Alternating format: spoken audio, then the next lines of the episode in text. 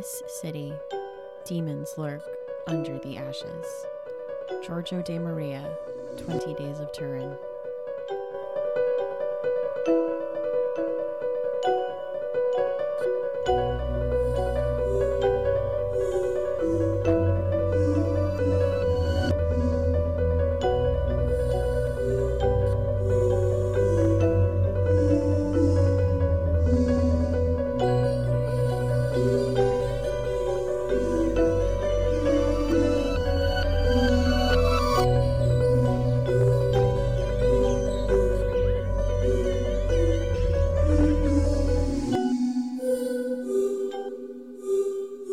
Welcome to Books in the Freezer, a podcast focusing on the deliciously disturbing world of horror fiction. I'm Stephanie. And I'm Devin. And today we're adding some international flavor, looking at some horror in translation on this episode of Books in the Freezer. Spicy, spicy.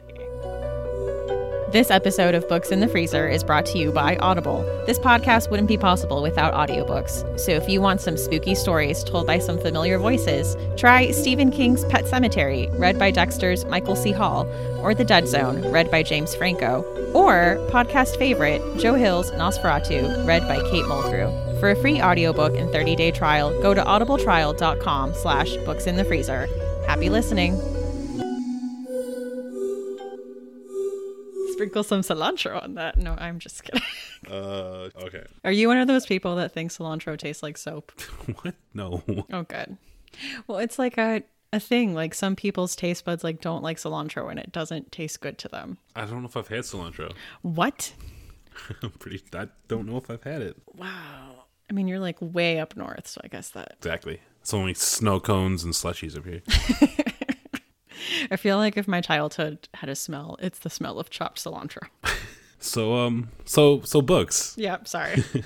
Welcome to Cilantro Cast. Uh, anyway, today we're talking about books in translation. So, this is an episode that has actually been requested a bit. Yes, uh, quite frequently, actually. We definitely recommend translated books on a lot of episodes. Yeah, we haven't done an episode yet that is solely books translated from other languages. It's very difficult to look at a genre of horror and looking at a variety anyway and not getting some translated works in there because it's what I, I can I talk about almost every episode about the the versatility of horror. Horror is painted in horror is painted by the the culture in which it derives from.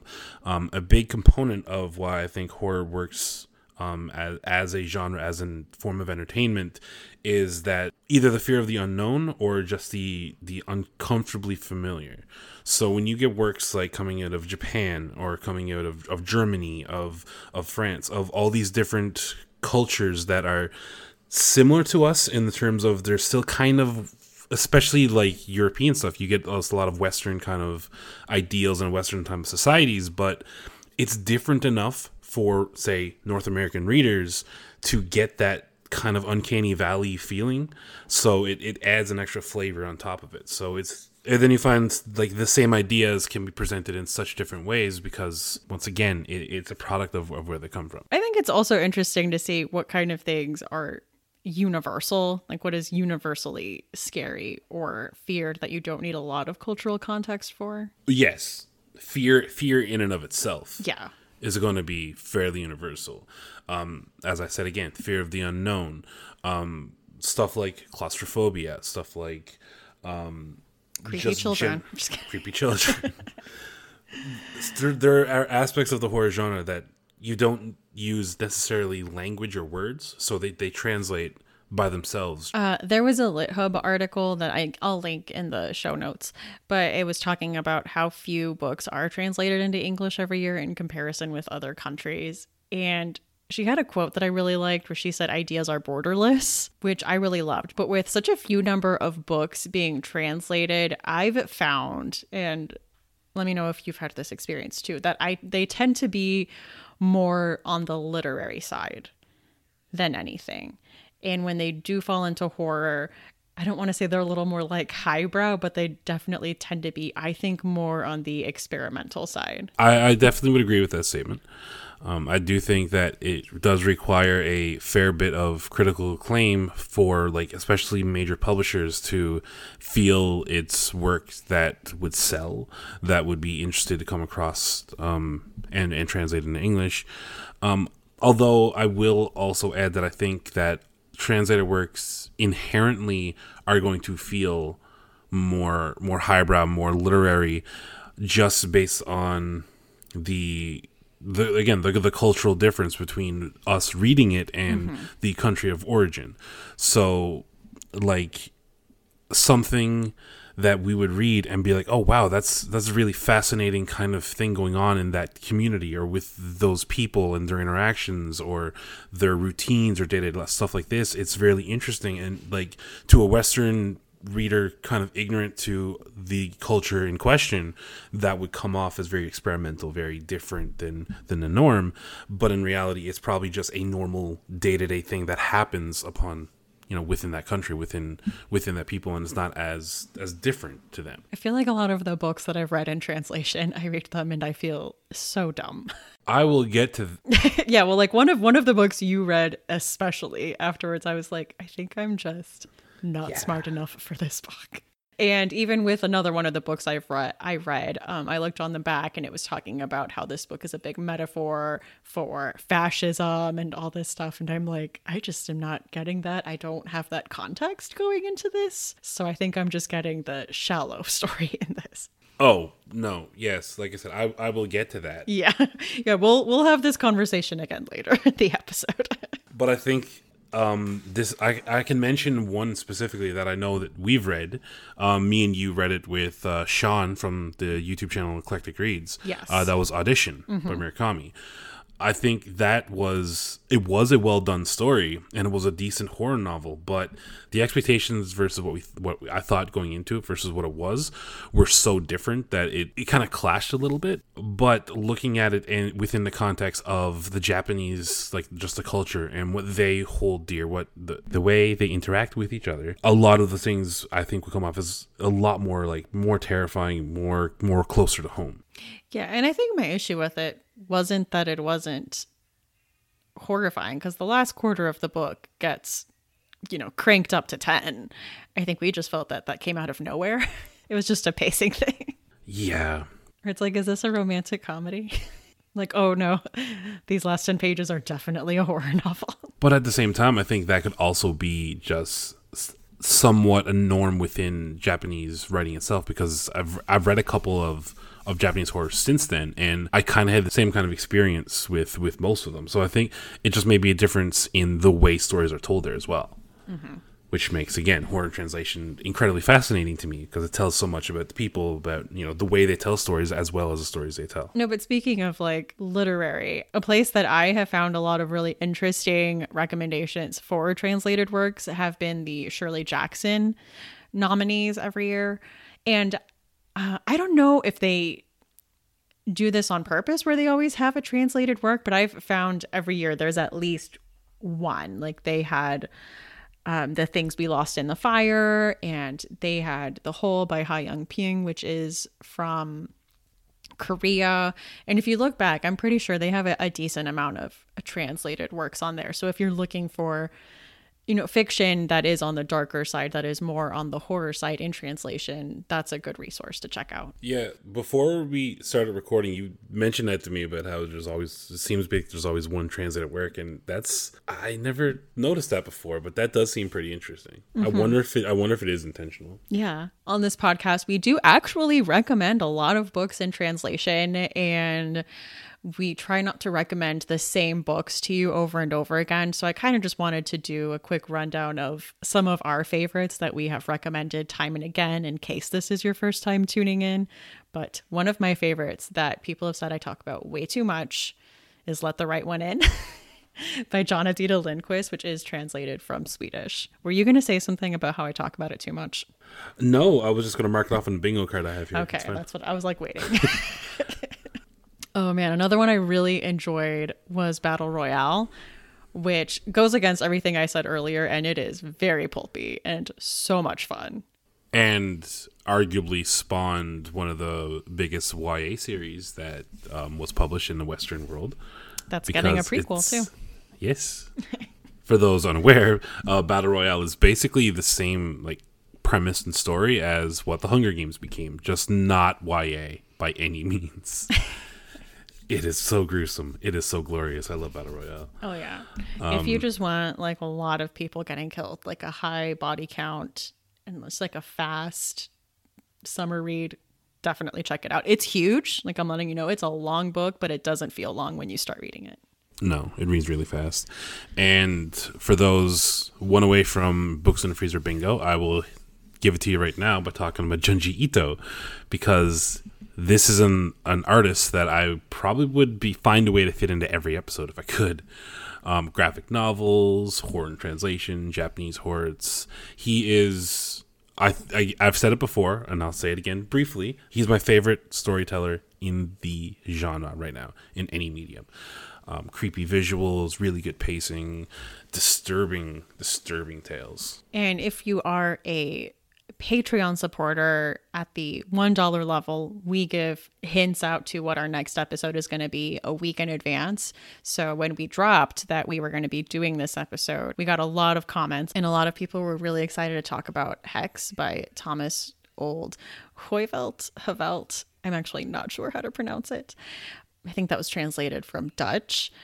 I know we've mentioned it on previous episodes, but it's about a small town that has been cursed by a witch for the past couple hundred years and they're quarantined and they um, have really just learned to live with this. They have an app that tracks the witch. And speaking of translation, this was a really interesting one because a lot of things were changed when it got translated.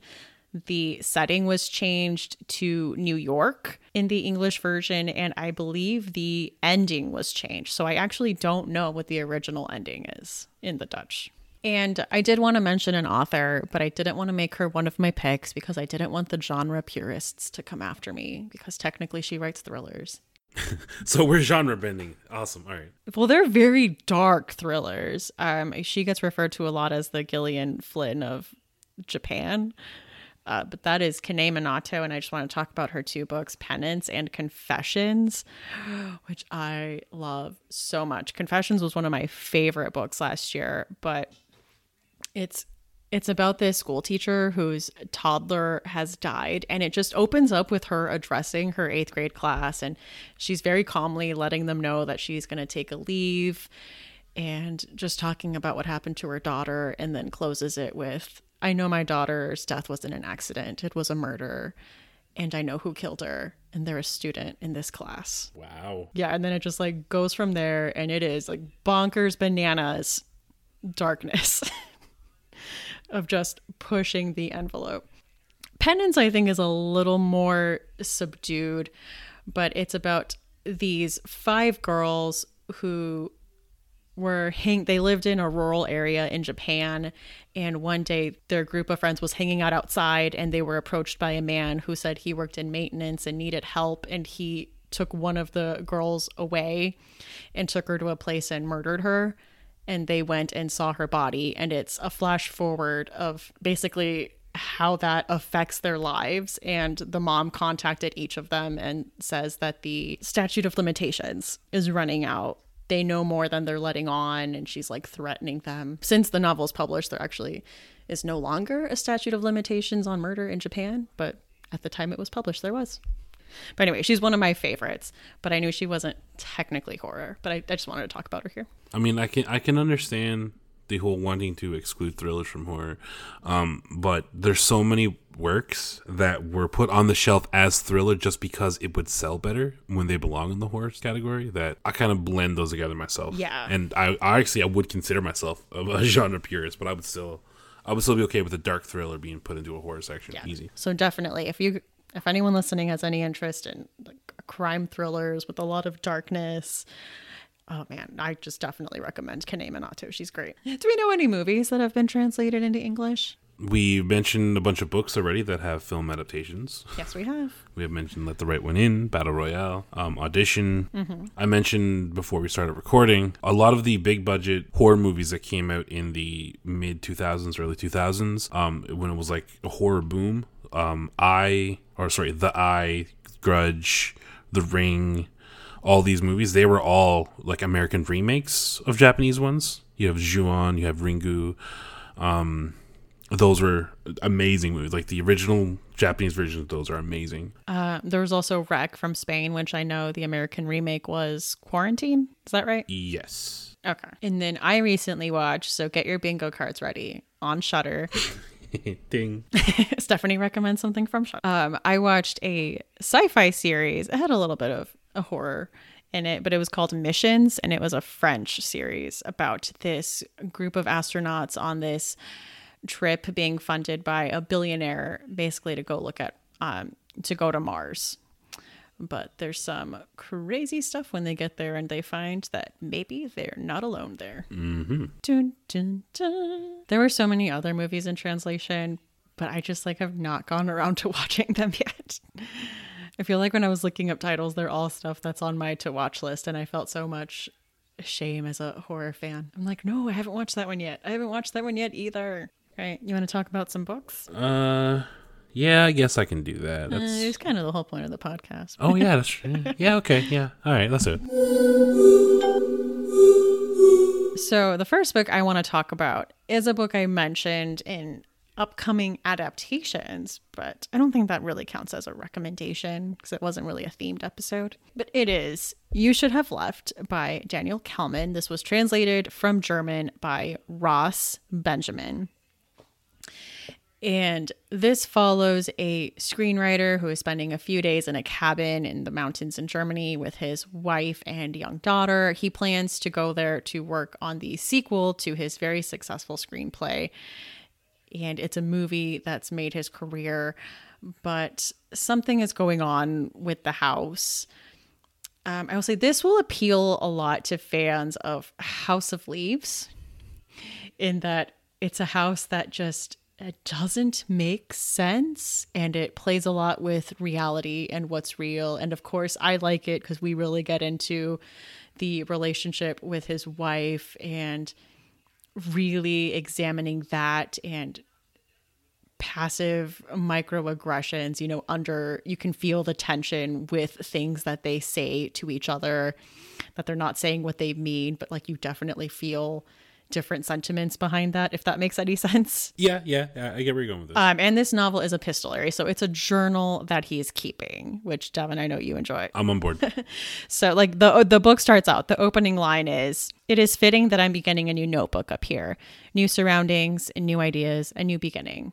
Fresh air. And that's how it opens Wow. up. So it's just his journal of this experience of being in this remote cabin with his family. And since it is being mentioned on this episode, you can just imagine that things go wrong. I will say this is um if I had to rate this, I would put this book in the fridge. It's very trippy. I wouldn't say it's for everyone. Again, like I said, will appeal to fans of House of Leaves. I don't think it's quite as postmodern as House of Leaves. So if you want something that's on the trippier side, but not quite that, you know, Mark Z. Danielewski style, this is a good compromise for that. And since we did mention it in our upcoming adaptations episode, there is a movie currently in the works from Blumhouse, I believe, with Kevin Bacon and Amanda Seyfried in the titular roles, in the uh, main roles. Ooh, okay. You, again, Kevin Bacon, you have my attention.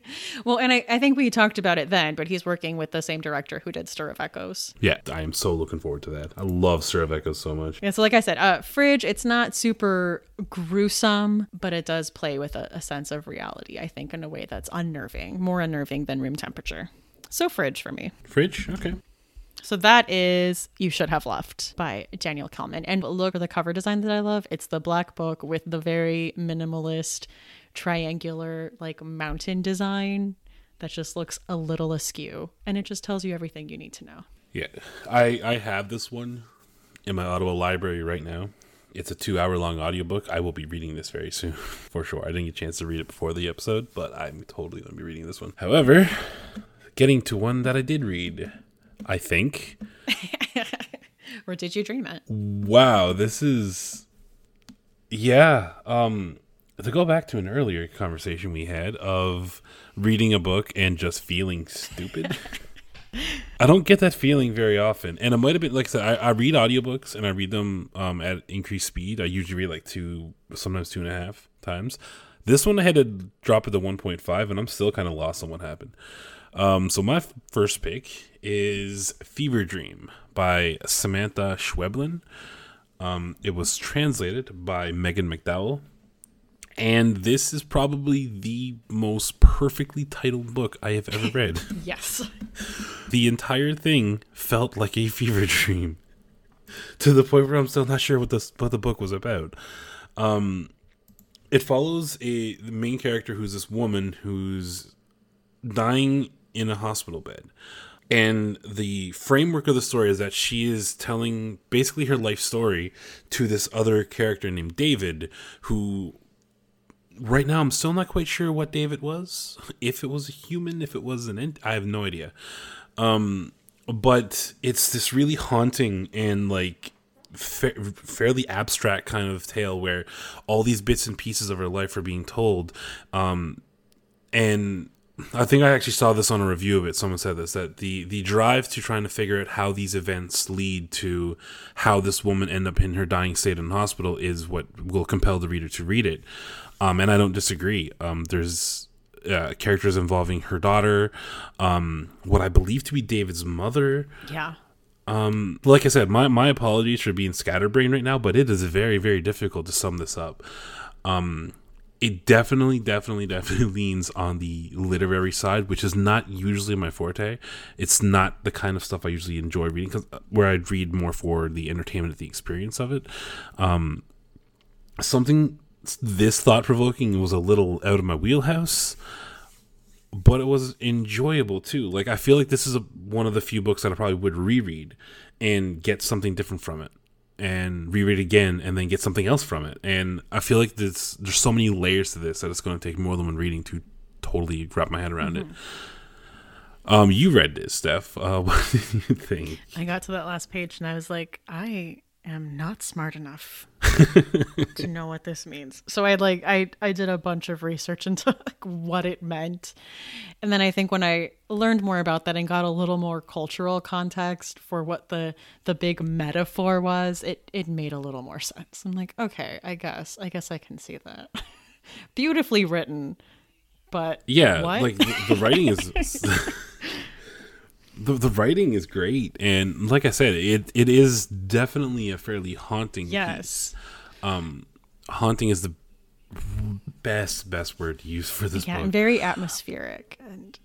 Yeah, my only gripe with it in terms of putting it in, in on this episode is that it was absolutely room temperature because you're thinking about so much other stuff. There's a lot of self reflection. There's a lot of like subtext and like multiple meanings to basically every line of this book. Um, and while your mind is going and wrapping your head around all that, it's very difficult to be chilled and to be to be scared. So I wouldn't say it's an overly horrifying book or scary book. Um, definitely a solid warm room temperature rating for it. Um, but it was enjoyable enough, and it is a very bleak and like it's a story that will stay with you when you're done with it. Yes, uh, I will give it that. Um, but yeah, definitely worth a read. Um, maybe multiple reads. It's pretty small. It's doable. It is. And this was another one that I was talking about that was nominated for the Shirley Jackson Award. Yeah, yeah, exactly. Um, it was also shortlisted for the uh, 2017 International Man Booker Prize. So yeah, quite a bit of quite a bit of acclaim. Yes, very prestigious. Um, so yeah, that was Fever Dream by Samantha Schweblin. My next pick is 20 Days of Turin by Giorgio De Maria. This was translated from Italian by Ramon Glazov, and this was a very recent translation uh, of an older book. So this book was originally published in 1977. That's the year of Star Wars. Okay. And, and Elvis dying. Sorry. Thank you. I like 1977. Place us in history, Devin. no, that's good. Um, oh man. So yeah, this was published by a, a small Italian publisher, and I guess it was a, a, cult classic type of book in Italy. but it was very recently translated. It, I want to say within the last three or four years. And I actually won this book in a Goodreads giveaway when it was translated. Um, and I don't know that I would have uh, found out about it if that hadn't been the case. Um, but this is a book about the town of Turin in Italy. And we are following a journalist who is going there because in this town, 10 years previously, they experienced um, the people that lived in the city experienced 20 days of collective insomnia where gruesome murders took place. Okay. So that's we get the title, obviously, 20 Days of Turin. Yep. And so you're following the journalist as he's like tracking different people down and asking them what they remember about this event that they're calling, you know, the, the collective psychosis. Uh, and we get into the fact that there's an organization called the Library that's in the basement of a sanitarium. And people went there and shared private thoughts and just mundane details of their lives. And this was published in 1977, so way before the invention of social media. Okay. Ahead of its time. Yeah, way ahead of its time when it comes to that. Um and oh man, this just goes and goes and it definitely it starts out small just as this journalist is questioning people and getting little details and you get the just the sense of paranoia more and more details get revealed as you keep going through the book and it keeps getting more gruesome and I say like the sense of paranoia increases as you're reading the book. And it's a fairly small book. I think it's a, novella. I want to say it's like less than 150 pages, but it is very well written and just very atmospheric and haunting. Uh, but this is one where like I looked at it and it said it was, you know, this big metaphor for fascism, which I can see with the creeping paranoia aspect of it. But like I said, without that comment. I don't know that that's a reading I would have gotten from it. So this is the book I was talking about earlier, where this this whole thing and this collective madness that happened was a metaphor for fascism in Italy, which I'm glad that that was on the back of the book because I don't know that those would have been things like I would have put together on my own just reading the story. It's another one of those this is a literary type thing. Yeah, or like, you know, I don't guess I think of I guess I wasn't thinking of like where in a history in Italy where we were. And I'm like, I guess that makes sense. Yeah. But I would say I'm going to say this is also fridge because even though it is literary, it does get gruesome. I do feel like there is a sense of something closing in on you and paranoia, like I said, while you're reading it, that I think is very effective within a slim book like this. Okay. Yeah, no, that's fair. That is 20 Days of Turin by Giorgio De Maria, translated from Italian by Roman Glazov. All right. And that brings me to my second pick, which is going to be a book that I read. It was actually the first book I ever received from NetGalley um, two years ago, I think. Um, this is The Graveyard Apartment by Mariko Koike. I believe. It was translated by Deborah Bolivar Boehm. I'm sorry if I butchered that pronunciation. So, The Graveyard Apartment is a story of Teppei and Misao. Um, it is they're a couple and they move into this new apartment with their daughter. Um, it's a fairly lavish apartment that they probably wouldn't be able to afford, except for the building overlooks this giant graveyard. Um, so it's one of those things where it's especially in within that culture itself, it's really uh, repelling for for tenants. Not that it's not in the Western world, but more so in in Japan. So Teppei and uh, Misao are a new couple. Actually, they are the product of an affair that Teppei had with his wife, who then committed suicide.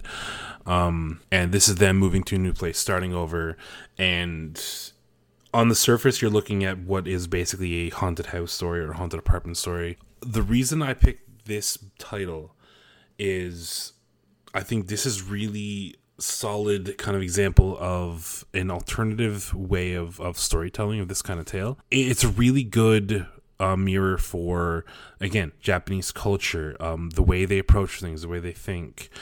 Um, just like how Misao um, occupies her day and, and such, and what what and the way the way Teppei does as well. The the story is kind of a slow burn. However, if you're if you're observant, you'll see that things happen almost immediately as soon as they move in. It just it it gradually becomes more and more uh, pronounced.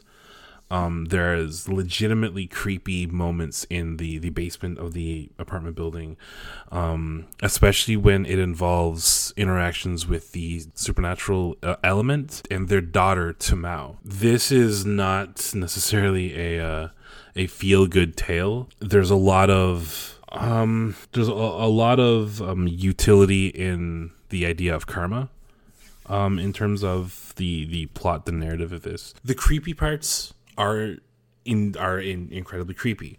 Um, the the warm moments, the character moments are really well developed and really well done.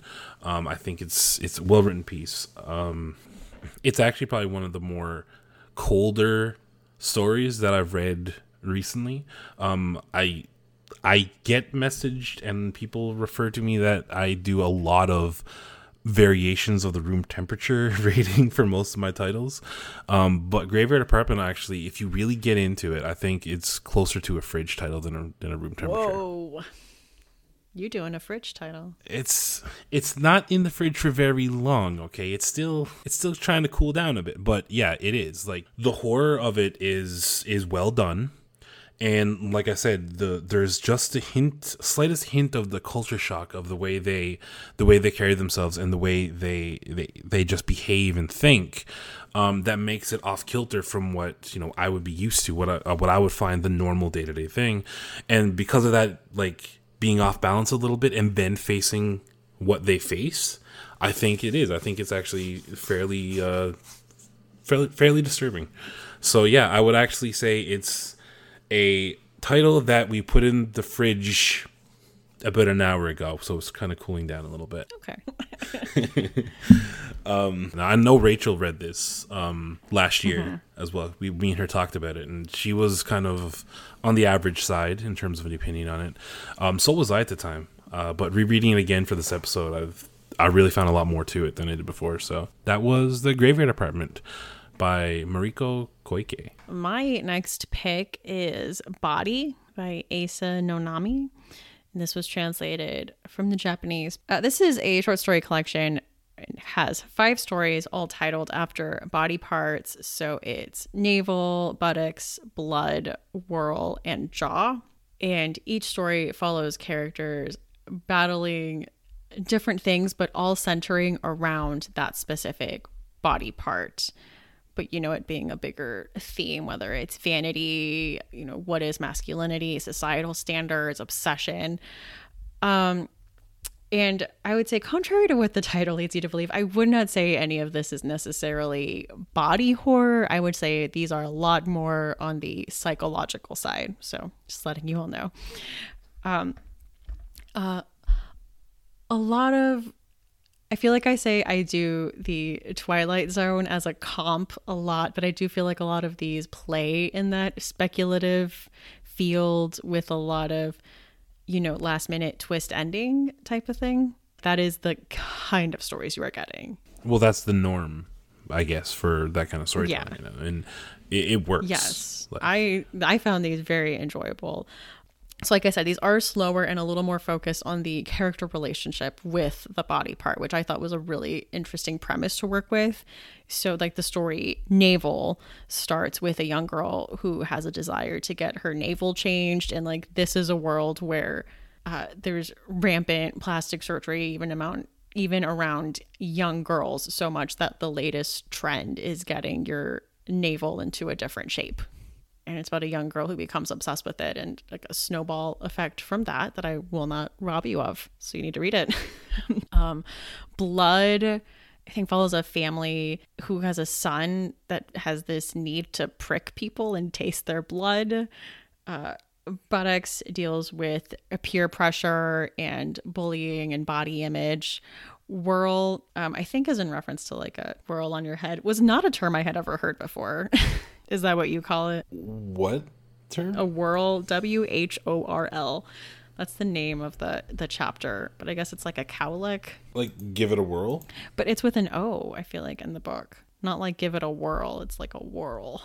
Anyway, the point is it's about hair, and it's about a man who takes part in a clinical trial to increase hair growth, and it's uh, a lot more about his relationship with his girlfriend and basically his relationship to his hair and masculinity and uh, Jaw, just about a young man taking boxing lessons. Whirl, a pattern of spirals or concentric circles. Don't tell Junji Ito.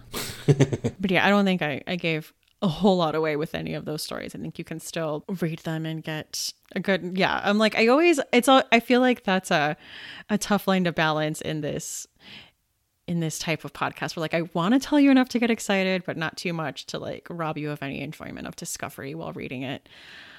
Um, and a lot of things are cultural, but I don't feel in a way that was a hindrance to me to understand as an American reader. Okay. All right, that's fair. So anyway, um, if you look for it, it's body, but it has the stylistic slashed O like Twenty One Pilots has.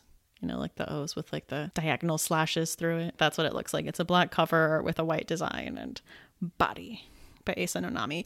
Um, I will say these are room temperature. Okay, so more thought provoking than scary. Yes, a lot more thought provoking. So I'm saying if you're reading this thinking it's going to be body horror, I'm letting you right now it is not. You know, set your expectations where they should be.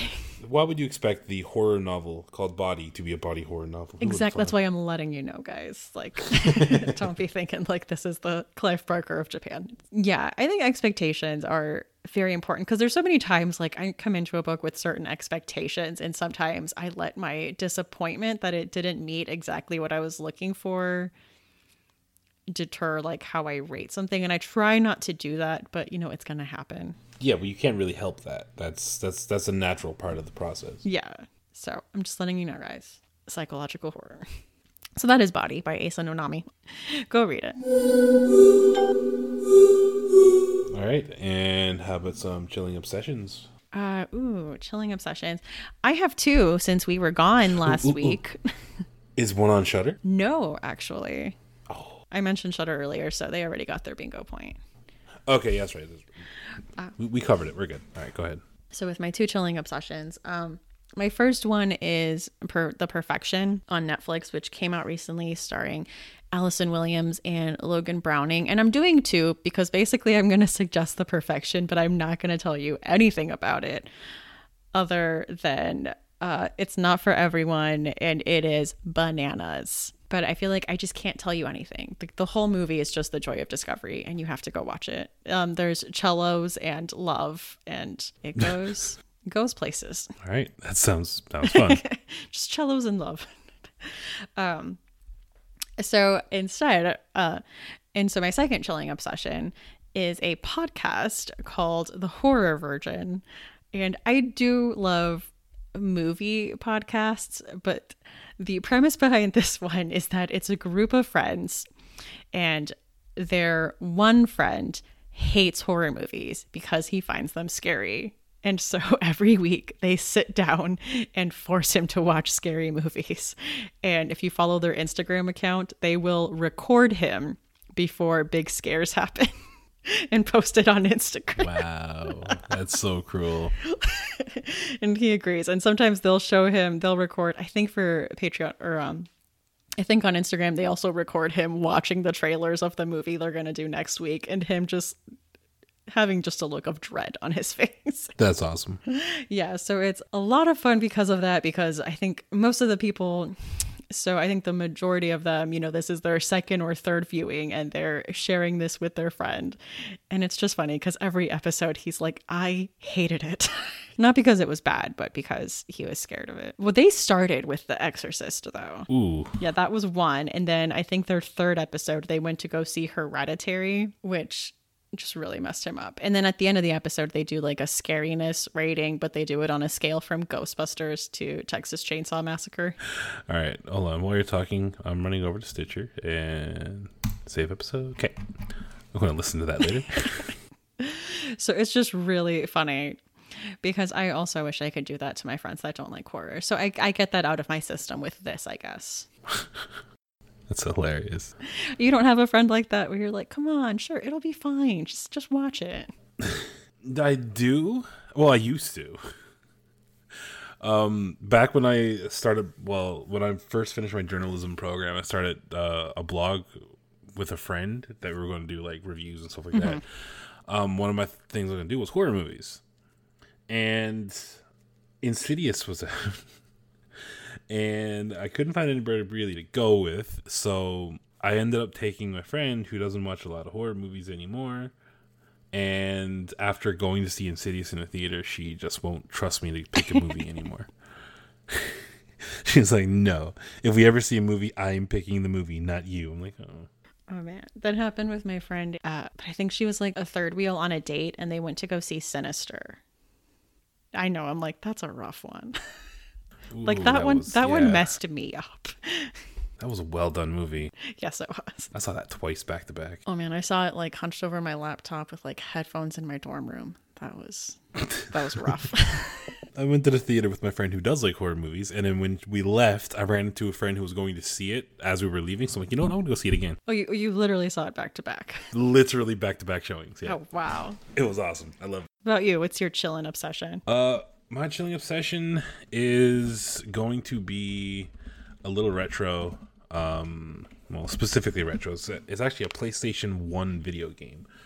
Um, it is a game series now, but I'm going to talk about the first one, which is Parasite Eve. Um, it really, I think, fits well with Books in the Freezer because Parasite Eve is actually based upon, well, it's a sequel to a Japanese horror novel of the same name. The, the way the premise works is you control a character, and what's happening is people are randomly dying from spontaneous human combustion and there is this woman, this crazy looking woman who's at the center of it, who's kind of orchestrating it all. Um, it goes into a lot of real speculative, like science fiction as well. Um, it's manipulation of like the mitochondria within the human body and such like this, but um the atmosphere the visuals the tension on it it's just amazing it's it came out around the same time as resident evil um as a game series so I think this one gets a little more overlooked because it didn't go on as long. It didn't go on the same amount of prestige, but it's just creepy as as hell. Like Eve is the antagonist. Just dealing with her the way the way she behaves and just the way she carries herself and being able to have people just explode just out of thin air um it's a horrifying horrifying experience um, that I don't think got enough love. Uh, it's kind of coming back a little bit now in the retro community for gaming. Um, I see a lot more streamers actually playing this um, for for retro streams, and I haven't read the novel yet, but I'm definitely looking forward to doing that as well. I always thought the uh, game was based on the novel, but apparently the game is a sequel to the novel, so the novel comes first. Oh, So interesting. for the readers out there, which I'm assuming you are if you're listening to the podcast, this is another, uh, I guess, translated work I can recommend. It's like what a weird podcast if you're not. But Um, the name of the novel is Parasite Eve, and it was written by Hideaki Sena. And then, yeah, that leads into the video game series, which I believe there's three of them over the PlayStation 1 and 2. But yeah, great games, underappreciated. And that's my chilling obsession right now because that's what I'm going to do when I finish recording is boot up Parasite Eve and, um, and go through it again. Ooh, we have some new reviews on Apple Podcasts. Yay! Yay. And thank you so much, guys. We hit a hundred reviews. So I just want to take this time to thank you for taking the time out of your day to going there and writing even that one sentence review means a lot to us. And at this point in time, before Steph reads the review, I would also like to thank any of the new listeners that came in recently. Um, we did take a week off because of some extenuating circumstances, but it doesn't appear as though it's hurt the engagement level from everybody. It seemed everyone seems pretty pretty active and still around, and thank you for that. And we promise it will not happen again unless something else really bad happens. Yeah, we're working better on having more of a contingency plan for that because Yes. things are going to happen. Um, so, yeah, thank you so much, guys, for being patient and sticking around. So, yes, thank you for being great, understanding listeners. Uh, so, yeah, I wanted to read two reviews that were posted on Apple Podcasts. The first one is a five star review from Desert Rose 0601 who says, I just discovered this great podcast and have been binging episodes all weekend. The deliciously spooky theme song is stuck in my head now. LOL. I love all the horror recommendations. I'm fairly new to the genre, actually, so I'm loving becoming more familiar with the authors and books in this style. In fact, I've already started reading a recommendation I got from the podcast, Fledgling by Octavia Butler. So far, it's very good. My TBR list is growing with every episode I listen to. Keep up the good work. Thank you. Yay. Also, yeah, that's a good book. Very interesting take on vampire lore. Fledgling. Yes. Um, the next one says best horror book podcast, five stars. Thank you. Been a listener since the beginning and have enjoyed the podcast a ton. Great discussions and some amazing recommendations that I've got from the podcast. Would definitely recommend anybody who is a fan of horror literature to check out this podcast from Richard Reeds. And thank you so much. Thanks, Richard. Makes us feel all warm and gooey inside. It, it, it really does. I actually feel the goo right now. I'm feeling the goo. Oh man. Oh yeah, some housekeeping. Uh, so currently for the book club, we are reading Devin's pick this month, Yay. which is Yeah, my pick this month is by the acclaimed British author uh, Adam Nevill. No one gets out alive. Um, a fairly large book that I wasn't aware of at first, but I'm enjoying it so far. And our live show is coming up very soon. How do you? What are you thinking, Steph? I have the audiobook in my Audible library, and I will be starting it very soon. I mean, I love it. It's okay. I've actually only just recently. I'm like less than ten percent into it yet. I've been looking at the the comments in the Goodreads group, and everyone's talking about the protagonist Stephanie, but it still is a little like confusing when I read them. So I'm like, what? What did I do? Also, this coming Sunday, actually, uh, for our patrons, uh, we will be having our monthly live show where we all get together and talk about the book from cover to cover, spoilers galore, how we felt, what we liked, what we didn't. Um, yeah. So if you want to get in on that, all you got to do is be a $3 or above uh, patron, and you can come hang out with us there. You don't need to be a patron in order to take part of the uh, Books and Freezer Book Club because, as Stephanie alluded to earlier, uh, we do have the Goodreads discussion group set up. So everybody is over there. We're already talking about it. Stephanie has um, already separated the book into chunks where you can talk about um, the part that you're reading um, with other listeners, with myself and Stephanie. Um, and yeah, it's just a fun time over there. So that is absolutely no no patron required for that. And yeah, um, coming over and join us, have a talk. And in the meantime, uh, we have our treat for next month's book club pick, which Steph will tell you about. So, our next month's pick is going to be the Patreon pick. So, this is for our $5 and up supporters. We give a list of options, and in the Voxer boot, yeah, and in the uh, Patreon Voxer group, we were kicking around ideas, and I think we all decided we wanted to do novellas since No One Gets Out Alive is a little on the long side.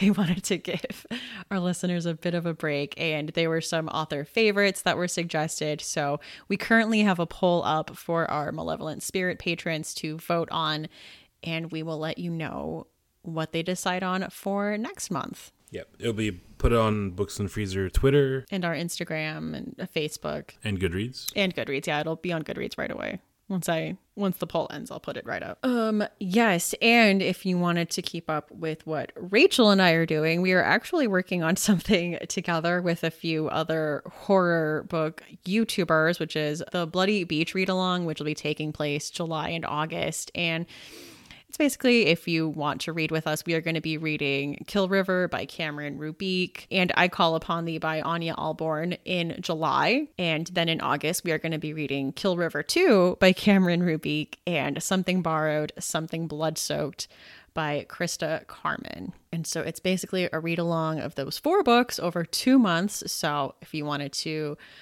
read those along with us, definitely check them out. I know Rachel and I did announcement videos on YouTube for that. And you can find those on That's What She Read on YouTube, as well as the Shades of Orange. and yeah, like I said, we're, it's a group effort. Like uh, Jason from Jason's Weird Reads and Cami from Cami's Book Corner and Carla from Carla's Book Bits are all hosting it as well. Also, if you were a fan of Alma Katsu's The Hunger, She has a new book coming out called The Deep, and I recently did a cover reveal for her new book on my YouTube channel if you wanted to check that out. I think I will also have a write up in the Books in the Freezer website. So, Books in the Freezer is a bi weekly podcast. We post episodes every other Tuesday. You can find us on Twitter at Books Freezer Pod or on Instagram at Books in the Freezer or on Facebook at facebook.com slash books in the freezer. You can email us at booksinthefreezer at gmail.com. Show notes for this episode and all previous episodes are at booksinthefreezer.com. I'm Stephanie. You can find me on Twitter at lady underscore Gagnon. That's L A D Y underscore G A G N O N, or on Instagram at that's what she read, but that's with two A's, or just on YouTube as that's what she read. And I'm Devin. You can find me on Twitter at InsomniReads, or you can find me streaming horror games on Twitch um, by looking up Indie Insomniac. So join us next time for Books in the Freezer.